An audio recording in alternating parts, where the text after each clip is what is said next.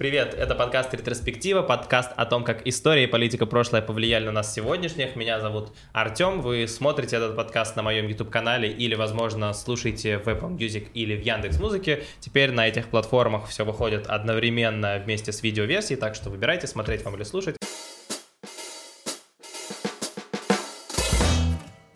Вместе со мной этот подкаст ведет Настя Сухенко. Привет, я Настя, я учитель истории, и здесь я за ту историческую часть, которая отразилась в нашем настоящем. Да, и Федя, Федор Велимбовский. Всем привет, я занимаюсь политикой, и тут, соответственно, тоже отвечаю за политическую компоненту.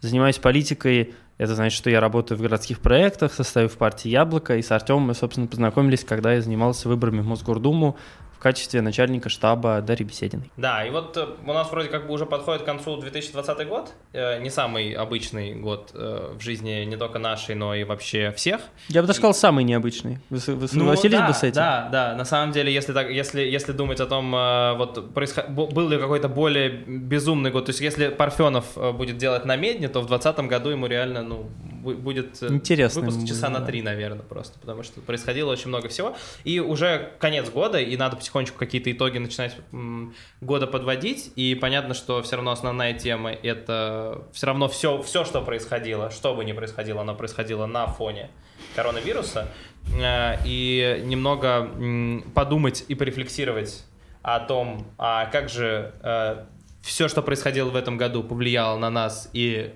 насколько это останется с нами в будущем, было бы неплохо. Вот, поэтому э, сегодня об этом поговорим. Поговорим о том, как э, повлиял э, на нас и на нас всех в широком смысле э, коронавирус. Э, и вообще, как на человечество э, влияли в прошлом какие бы то ни было эпидемии или э, любые заболевания, потому что это на самом деле, если посмотреть глубь веков, как я узнал, пока мы готовились к этому подкасту, благодаря тебе, Настя, что ну, наверное, разве что какие-нибудь суперсистемные войны много, э, многолетние могли как-то повлиять также существенно на изменение цивилизации, там, падение или возникновение новых империй, а так-то это, наверное, вообще главное, что влияло на, ну, одно из главных вообще вещей, которое задавало вектор движения человечества, поэтому об этом, на самом деле, очень круто и интересно было бы знать, потому что знаем мы об этом довольно мало. Говоря о ковиде, вообще как, э, вот в марте, когда все началось, было ничего не понятно. То есть происходило что-то странное, мы все пытались к этому как-то приспособиться. Сейчас, когда началась вторая волна, все тоже ведут себя довольно странно, потому что все такие как бы, ну да, много людей болеют, умирают, но Хэллоуин.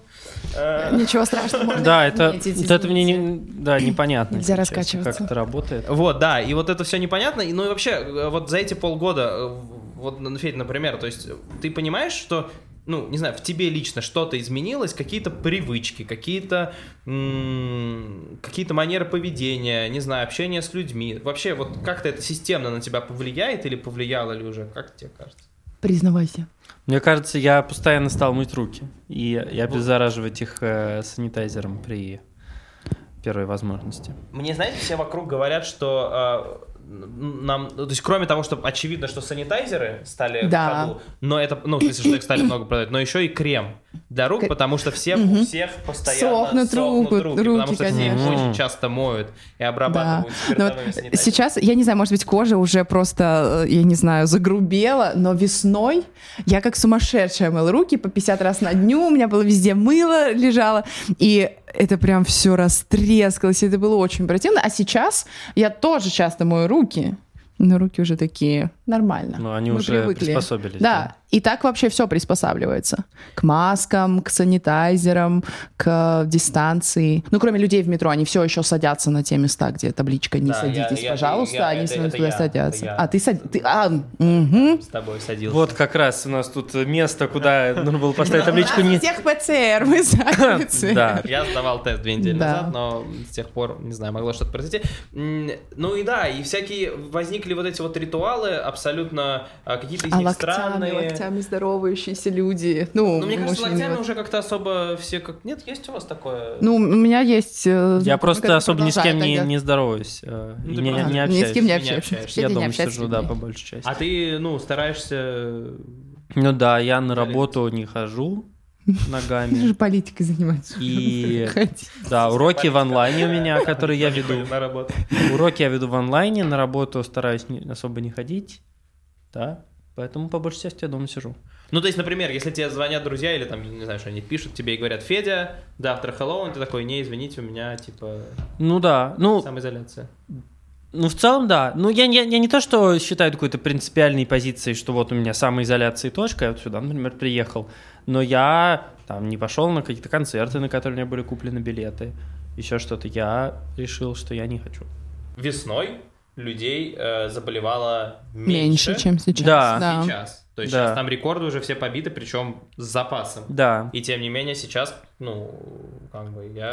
Ну, не- мне кажется, что у всех такое немножко непонимание, потому У что... вас школа работает же. Ну, наша школа работает, потому что у нас есть на то возможность, э, потому что мы можем э, А у вас детей... интернат, потому что... Э, Пансион это называется. Так, У это... меня школа пансиона, не школа Ну, интерната. После какого-то выпуска Настю должны были уволить. Подкаст, Нет, нет, пожалуйста, не сейчас. Этот момент. А, Значит, а поскольку пансион, то мы можем там детей запереть. Ну это логично. Если дети изолированы уже внутри Да, школы, ну, то есть, это более-менее да, безопасно. не- э, Конечно, то есть задача сократить контакты с внешним миром, но при этом внутри вот вся эта экосистема локальная, она существует. И только так мы можем сохранить очное обучение, что является великим благом, потому что все испытали дистанционное обучение. И это, кстати, то, что останется с нами после ковида. Да. Если говорить о каких-то масштабных изменениях, которые происходят, дистанционное образование, все вот эти системы, уже репетиторы не будут ходить к ученикам домой, все можно сделать по скайпу, все можно сделать электронно, все это освоили, и набирают популярность сейчас эти онлайн-школы, так что тоже вот э, в ту сторону. Вообще это сейчас какие-то есть разные по этому поводу ну, не споры, такие обсуждения относительно того, что вообще очное образование это э, через какое-то время это будет элитарная вещь, а м, онлайн-образование будет вот, но это не там, не, не- Масса. Ну, кстати, да. есть вполне... это где-то я прочитала, ну, какая-то такая версия, что в принципе разумно вполне. Это вообще интересная мысль э, про то, что если еще на уровень выше пойти, что в принципе а, возможность личного взаимодействия в какой-либо а, предоставлении каких бы то ни было услуг, это будет как бы Мгм. топ-опция, ко- Да. за которую нужно ну, дополнительно Да. платить, потому что это требует создания определенных физических условий Мгм. от того, кто эту услугу предоставляет. То есть онлайн сделать дешевле. Мгм. Хотите конференцию провести в вашей компании? Сделайте ее в онлайне. Мгм. Если хотите, ну, лично, то как бы это То вот, платите, да, только сильно самые больше. богатые какие-нибудь компании там все это могут позволить. Кажется, что, э, ну, то есть сейчас все происходит, сейчас, сейчас происходит довольно все это интенсивно с коронавирусом. Наверное, в ближайшие, я надеюсь, там полгода э, это как-то начнет все-таки идти на спад, там вакцины начнут эти работать или что-то еще. Все-таки, ну, как-то это должно э, начать заканчиваться, но все равно на нас, как на человечестве, оно отпечаток какой-то оставит. И так работало э, и раньше. И вот, Мгм. собственно, давайте об этом поговорим, начиная с, э, с самого, наверное, что в принципе человечество э, перевернуло с ног на голову в каком-то смысле с э, чумы. С точки зрения вообще, конечно, влияний, вот ты вначале сказал, что только, наверное, какие-то большие войны, да, подобным образом повлияли на человечество, но э, интересный факт, что статистически э, во время Первой мировой войны Первой мировой войны, она, безусловно, тоже перевернула, да, это была первая война такого рода, но тем не менее. э, Смертность составила э, где-то полтора процента за 4 года населения Англии. А смертность во время чумы составила 45% за 7 месяцев. Офигеть. То есть половина страны умерла. За 7 месяцев. Это тысяча... 14 век. э, да, середина. 48-49 год. э, 1348-1349 год. 7 месяцев — это самый пик. То есть это, э, я не знаю, как там сейчас, вот эти все график вверх, плато, график вниз. В общем, вот это вот э, и как какая-то такая вот стабильная смертность. Вообще нормальным для Европы была смертность 60% города. Окей. Нет, не, извините, э, наверное, где-то 40-50, а хуже всего во Флоренции это 60%. Ну, то есть это очень много относительно, э, ну, вообще живших, да, тогда людей. И, естественно, когда умирал Ну, у человека могли умереть вот все, все, кто его окружал, вся его община, все те, с кем он жил рядом, не только семья, а вообще люди, с которыми он жил. Конечно, это все очень повлияло, в принципе, на быт. Да, вот мы сейчас с вами обсуждаем, что руки, там, санитайзеры и так далее. Вот на такие вещи та же чума влияла, помимо там, глобальных экономических, да, еще процессов. Ну и э, в этой связи надо, наверное, вспомнить про э, как бы изменившийся, наверное, стиль жизни, потому что люди, ну, что, вот скажи мне, Федя, что является источником заразы во время чумы? Где нельзя находиться? Какое место будет источником заразы? Ну, где много людей, э, где много людей, площади, рынки. Вообще в городе. Города. Да, вообще в городе. Поэтому э, люди уезжали из города, бросали все, что было, отправлялись в деревню, куда-нибудь подальше, где вообще нет никаких людей, чтобы там переждать, пока, ну, чума бушует у тебя там в государстве, грубо говоря. Деурбанизация произошла. Да, в обратную, да, сторону. Все это забрасывалось в городах. Там какие-то совершенно ужасные впечатления, что там, ну, типа, по 26 э, э, этих похоронных процессий можно в один день было только насчитать, и то, если хоронили. Многие же просто не хранили. Самое главное, на что повлияла чума на самом деле, с точки зрения быта, то представь себе средневековое общество, которое устроено э, в э, такой тройственной системе. Там есть всего три сословия есть три группы населения. Это, соответственно, трудящиеся, ну, крестьяне в основном.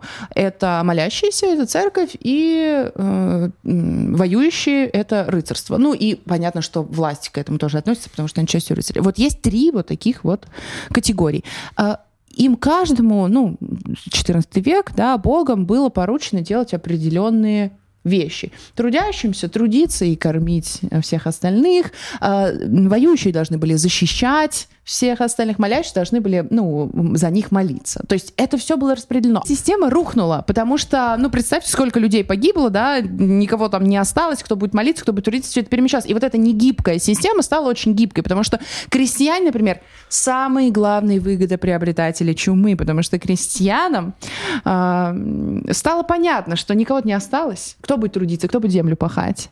Некого, поэтому э, теперь феодалы наши, сеньоры, не будут нам платить так мало, как они считают нужным. Они будут платить столько, сколько мы хотим. И это действительно вот ускорило вот эти всякие процессы распада феодализма, капитализм наступал просто потому, что ну, рынок рабочей силы какой-то уже появлялся, и сами крестьяне в это все активно вписывались. Появились первые большие крестьянские восстания в Европе. Во Франции была Жакерия, и восстание Уотта Тайлера в Англии. Это ну, под предводительством просто простых ребят, э, которые действительно э, и справедливо предполагали, что вообще-то относиться к нам так, как вы относились к нам до эпидемии, уже нельзя. Угу. Потому что никто не будет на вас работать, остались только мы. Если вы хотите, чтобы мы работали, дайте нам, да, дайте нам то, что мы просим. И в этом смысле, конечно, совершенно другие взаимоотношения между, ну, в данном случае, власть имущими или, по крайней мере, да, землевладельцами и вот этими всеми ребятками, которые там работали. Изменилось восприятие смерти.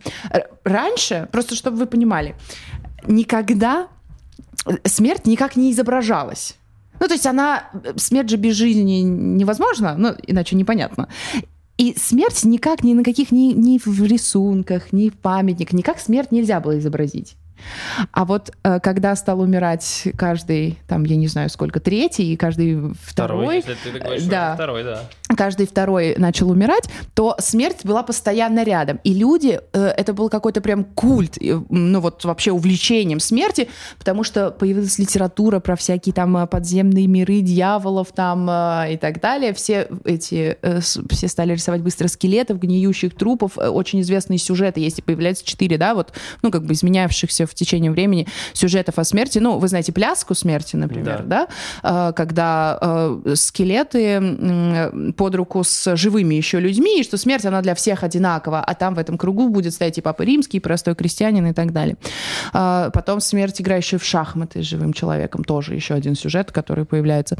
И вот такое начинает проступать, но не просто еще в художественной литературе, а, например, люди стали гораздо больше отдавать церкви, жертвовать э, как-то так вот не, не только богатые очень люди, но и все стремились как-то поддержать церковь, но это скорее не самой церковью связано, а с вот этим вот ну, как бы неизбежностью смерти. Все ее так много видели, и все теперь понимают, что она есть, и в буквальном смысле ты можешь лечь спать, а следующая, и эта ночь будет для тебя последней, потому что с утра ты уже не, не проснешься или проснешься и сразу все. А чума очень, э, ну, так, знаете, очень многое в мозгах у людей, да, э, про, ну, не то чтобы прояснилось, оно просто появилось на тот момент, потому что до этого особо никто не, за, не задумывался, наверное, хотя тоже судить нельзя.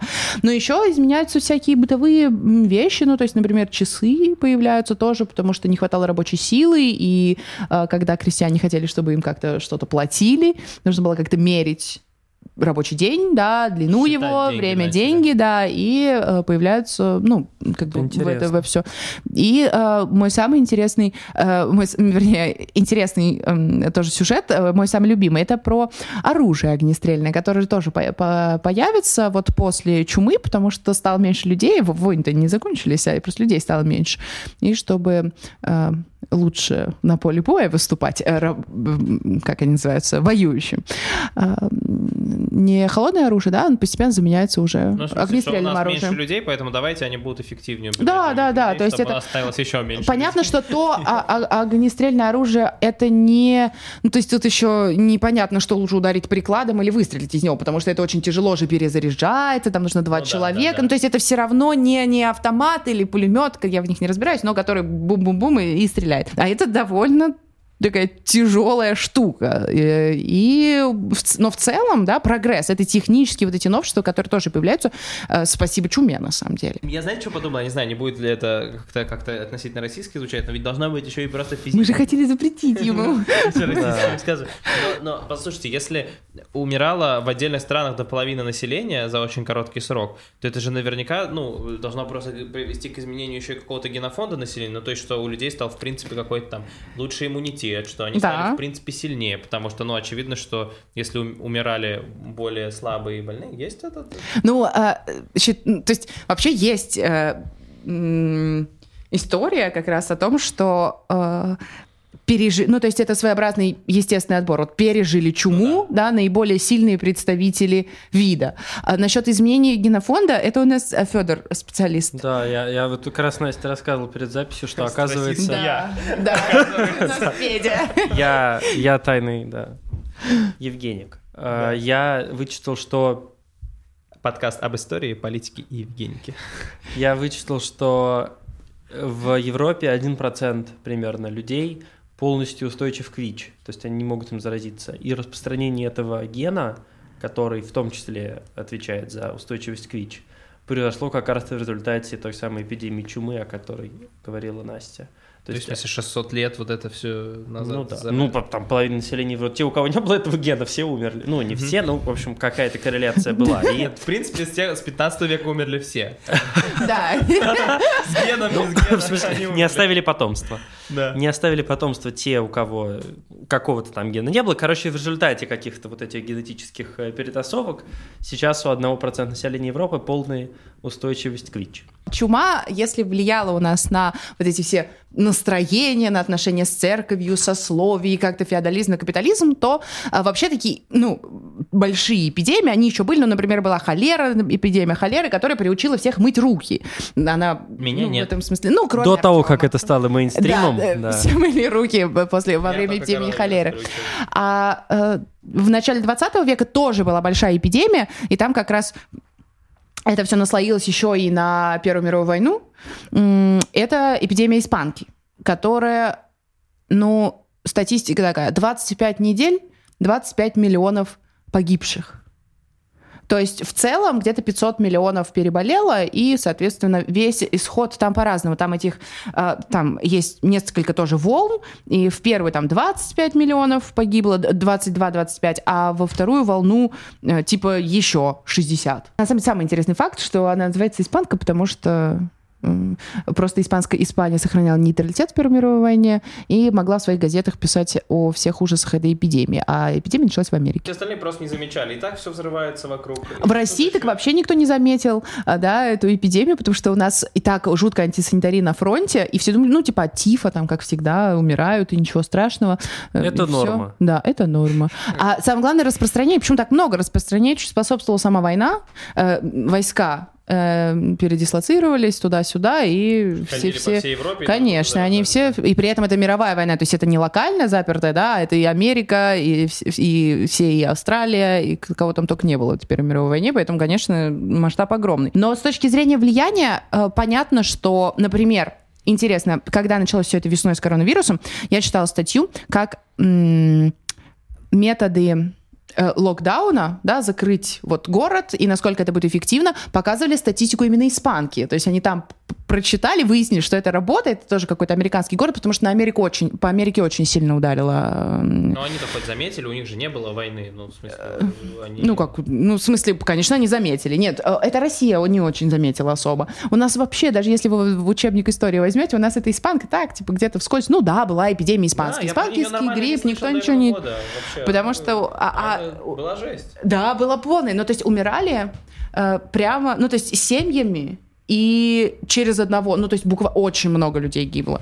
И даже вампир из «Сумерек» умер от испанки. Вы знали этот факт? Другая эпидемия, которая началась не очень понятно когда, но, видимо, в 20-е годы сразу после того, как завершилась испанка, но была обнаружена только 60 лет спустя и продолжается до сих пор. Это эпидемия ВИЧ, и это очень интересная тема, потому что в отличие от двух предыдущих, которые наводили ужас и были очень заметными, и как бы вот так все перевернули быстро, и все быстро умерли, э, в этом случае никто быстро не умер, а болеть ВИЧ можно много лет и вообще этого не замечать. И, собственно, много десятилетий человечество даже и не замечало, что эта эпидемия вообще начинается. И очень интересный эффект, э, который оказала эта эпидемия на человечество. Я думаю, что существенный. Можем сейчас поговорить, что именно. Наверное, не такой масштабный, как э, чума в XIV веке или даже испанка в начале 20-го, но все равно, мне кажется, мы многом, м, многим обязаны этой эпидемии. В первую очередь каких-то, в каких-то вещах, связанных с нашим отношением к сексу, к сексуальному образованию, к безопасному сексу и так далее. Э, ВИЧ, собственно, как я уже говорил, если я правильно понимаю, нет какого-то единого мнения, когда именно он передался от обезьяны к человеку. И даже, если я правильно понимаю, не совсем понятно, как именно это произошло, ну, как и в случае с коронавирусом. Но где-то там в 20 или, может, даже 19 веке, в общем, когда-то тогда он начал впервые распространяться в Африке. И к 81 году уже появилось несколько случаев, когда у людей зафиксировали э, то, что потом классифицируют как СПИД. СПИД – это синдром приобретенного иммунодефицита, и у людей, которые страдают СПИДом, проблема не, собственно, в этом синдроме, а в том, что когда у тебя синдром, ты легко заболеваешь самыми разными болезнями, в том числе такими, какими человек здоровый, с нормальной работающей иммунной системой, в принципе, заболеть не может. И есть некоторые болезни, которые, собственно, выявили у этих людей, которые э, встречаются только у людей с э, большими проблемами со здоровьем, например, у которых рак серьезный, у которых как-то иммунная система вообще не работает толком. А тут были вроде бы совершенно здоровые люди, у которых, казалось бы, все нормально с иммунной системой, но у них вот э, такие болезни. И стали это все расследовать, и уже через там, 5 лет, в общем, поняли, что это вирус, откуда он взялся, как он примерно работает, и еще через 20, кажется, лет, 25, в начале, нет, в середине нулевых за это дали Нобелевку. Но при этом это самое интересное, мне кажется, в этом контексте, это нас, кстати, под- подводит к ковиду. Это мощное и такое, мне кажется, особенно в России сейчас актуальна эта тема, мощное и распространенное движение ВИЧ отрицателей, или как еще называют, диссидентов, хотя мне кажется, это странно в России. Диссидент, диссиденты это все-таки какое-то такое советское политическое движение, а ВИЧ-диссидент что-то совсем другое. Но э, так тоже говорят. И это вообще какое-то полное безумие. Есть много людей, которые на полном серьезе утверждают, что ВИЧ не существует. Или что ВИЧ существует, Заговор. да, но СПИД вызывает не ВИЧ. Э, Недавно вот скончался протеерей Дмитрий Смирнов. Мы вот как раз когда с Настей сидели на кухне, показывал видео, где он э, рассказывает, что он значит, был на конгрессе каких-то врачей, и там все врачи сошлись во мнении, что ВИЧ не существует. А, Или что ВИЧ существует, но он, не он вызывает СПИД, а что СПИД это от стресса и прививок. Ну да, да, да. Ну, Не делайте прививки, и не будет СПИДа у вас. довольно знаменитый человечек. Да, э, такой пассионарий. Одиозный, да, достаточно. Чувачок. И это распространенная достаточно точка зрения в России. Есть целое движение каких-то там в социальных сетях. э, У них есть лидеры, некоторые из них даже врачи настоящие. И это, в общем, такое любопытное явление какой-то параллельной реальности. Ну, то есть есть довольно много, например, людей, которые не верят, что американцы полетели на Луну или что-то такое, но это случай, когда люди, основываясь на каких-то безумных теориях, принимают решения, которые буквально зависят их жизнь или жизнь их детей. Много есть историй про то, как у э, матерей, Мгм. у родителей, которые отрицали ВИЧ, там дети умерли э, от СПИДа, или у родителей, которые не делали прививки, это тоже может быть связано со СПИДом, хотя э, и не только поэтому не делал прививки, но, в общем, у родителей, которые не делали прививки, тоже дети умерли. Совсем недавно, чуть ли не неделю назад была последняя такая история в газетных заголовках. В общем, это тоже любопытно, как влияет вот такая невидимая эпидемия, потому что, наверное, если бы все вокруг ходили и кашляли, или как там, вот с ковидом, э, это бы ну, не продолжалось. То, что все-таки ВИЧ история куда более масштабная, чем ковид. И ну, там десятки миллионов заболевших, сотни, может быть, уже даже сейчас посмотрю, сколько сейчас заболевших по всей планете. И это как бы очень-очень масштабно. Но для многих из нас это совершенно не очевидно. Мгм. И то, что в России, например, сейчас очень тяжелая ситуация с ВИЧ, даже не всегда, не всеми официально заявляется, ну, в смысле, там, представителями здравоохранения, начальниками, руководителями. Хотя вообще эта ситуация в России самая тяжелая в Европе с, с большим отрывом и уже как приближается к Африке. Знаешь, я в этой связи э, о чем подумал, э, что понятно, что, ну, если говорить про тот же ковид и не сравнивать его с какой-то чумой, очевидно, мы все это понимаем, что там масштаб э, вроде как Никакой, трагедии да. никакой, казалось бы, да, и вроде как м, чума в 14 веке, которая выкосила половину населения, и наши здесь э, э, современные страдания, безусловно, значительные, вроде совсем не сравнить. А, Но во многом, как и в, принципе в любых других э, сферах жизни, очень сильно а, на нас влияет не столько, не только сама эпидемия, ну, ко- конечно, когда умирает половина населения Европы, это очень сильно влияет, как это не, как к этому не относись, но во многом а, на то, как мы меняемся как люди, как меняются наши привычки, наши, э, ну, выводы, которые мы как человечество делаем, связаны с тем, как мы это освещаем и к этому относимся. Ну, то есть на примере ВИЧ, к ВИЧ почему очень двойственное отношение? Потому что во многом, ну, те же самые способы заражения ВИЧ, например, они сами по себе разделяют общество, потому что это часто, э, соответственно, ну, либо половой контакт, который само по себе тема табуированная в обществе, а еще там и отдельная ветвь уходила в сторону гомосексуальных э, половых контактов. Вторая часть это, соответственно, э, шприцы, то есть то, что связано ну, с, с наркотиками и так далее. То есть это было в определенный смысле, ну, во многих странах это было э, на, на определенном этапе скорее такая история не про то, что вот на нас напала беда, как сейчас с ковидом, и все от нее будем спасаться. А это было такое, какие-то маргиналы Мгм. где-то там, в своих наркоманских подвалах, Да, и не нужно никому говорить, что они у нас есть. Да, ну, типа вот такое, как в бы, некоторых да. странах типа нашей, я так понимаю, что вся вот эта вот политика отрицания, такая неофициальная, но явно существующая, она тоже с этим связана. То есть есть какие-то э, гомосексуалы, какие-то непонятные у нас в России, они там, наверное, своим ВИЧ этим болеют, а наши нормальные православные люди ВИЧ не болеют. Ну, условно говоря, это не произносится как бы официально, но из уст каких-нибудь вот... Да, э, почему не произносится? типа Дмитрия Смирнова. И э, даже покойного более, и даже более... э, это звучит. Да, интересно про маргиналов. Я нашел такую историю, совершенно официально признавалась, Евгений Примаков, который был руководителем службы внешней разведки, рассказывал в начале 90-х, что в конце 80-х э, компания э, взялась э, тайная, пропагандистская, э, на тему, что ВИЧ – это следствие э, как бы морального загнивания Соединенных Штатов, потому что тогда ВИЧ еще не mm-hmm. было в Советском Союзе, а он был только в Америке и в Европе. И что это следствие того, что вот там все морально загнили, ведут ну, какой-то да. образ жизни неправильный. И это прям КГБ большие деньги выделяло на распространение этой э, пропаганды в западных и советских газетах. Да, make sense. Вот. И из этого э, э, влияние на нас ковид, вот мы начали с этого, и этим можно каким-то образом э, и завершать, что спрашивая друг друга, как на нас повлиял ковид, мы такие, ну, типа, там, руки стали мыть, э, там, больше онлайн-образования. По сути, это то, как мы на ковид среагировали э, с точки зрения общественного сознания. То есть, это не... Ну, то есть, из нас, э, э, сидящих за этим столом, никто даже, по-моему, не переболел этим ковидом, но мы просто, мы много говорим о том, что вот там, давайте не... Весь мир говорит о том, что давайте не будем выходить из дома. В принципе, если ты выйдешь из дома, то с высокой долей вероятности ты также домой вернешься.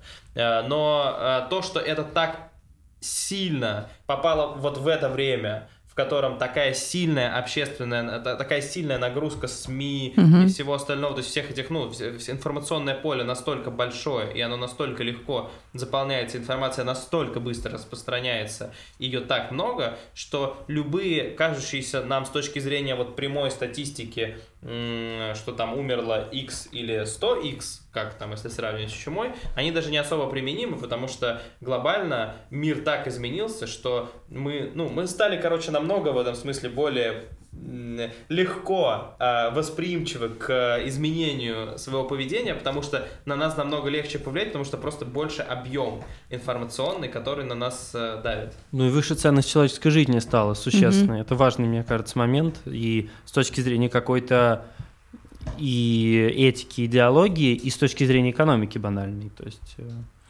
просто больше ресурсов общества вкладывается в каждого человека, с одной стороны, с другой стороны, просто вот нам как бы кажется, что когда люди умирают просто так, как неправильно. Хотя есть некоторые, кто говорят, что жертвы это нормально. А началось все это с чумы, когда ценность человеческой жизни впервые все поняли, что оказывается она нужна для того, чтобы работать и с точки зрения экономики. Э, да. В XIV веке все и началось. В целом э, осознать последствия, значения, то есть ты очень прав в том, когда ты говоришь о том, что мы стали мыть руки, это мы так среагировали. А вот значение, которое он на самом деле оказал на, на мир, в котором мы живем, понять сейчас невозможно. Это ну, невозможно считать в момент происходящего. Когда-то, через какое-то время, станет понятно, какие процессы изменились навсегда. Ну, то есть вот э, не меняются сейчас, а потом восстановятся, да, как пружинка обратно разогнутся, а которые действительно больше уже не воспользуются. Что вот из этого останется? И, ну, вот об этом будет, надо будет еще раз поговорить. Знаешь, через какой какое-то время. Что очень важно в связи с этим, очень важно это э, подписываться на канал и ставить лайки, потому что если вы это сделаете, то у нас будет возможность встретиться через год или через какое-то время и обсудить, подвести итоги, как же все-таки в действительности, да. в длительной перспективе. Но это на самом деле надо лет через 30, нас, я думаю, встречаться. Ну, придется, придется, возможно, еще и донатить. Да. да. Вам придется смотреть или, все 30 или лет. обязательно оставлять отзывы в Apple Music и ставить там тоже оценочки. Вот тогда точно все получится. Спасибо, что смотрели. А, мы обязательно вернемся с какими-нибудь новыми а, темами. С вами были.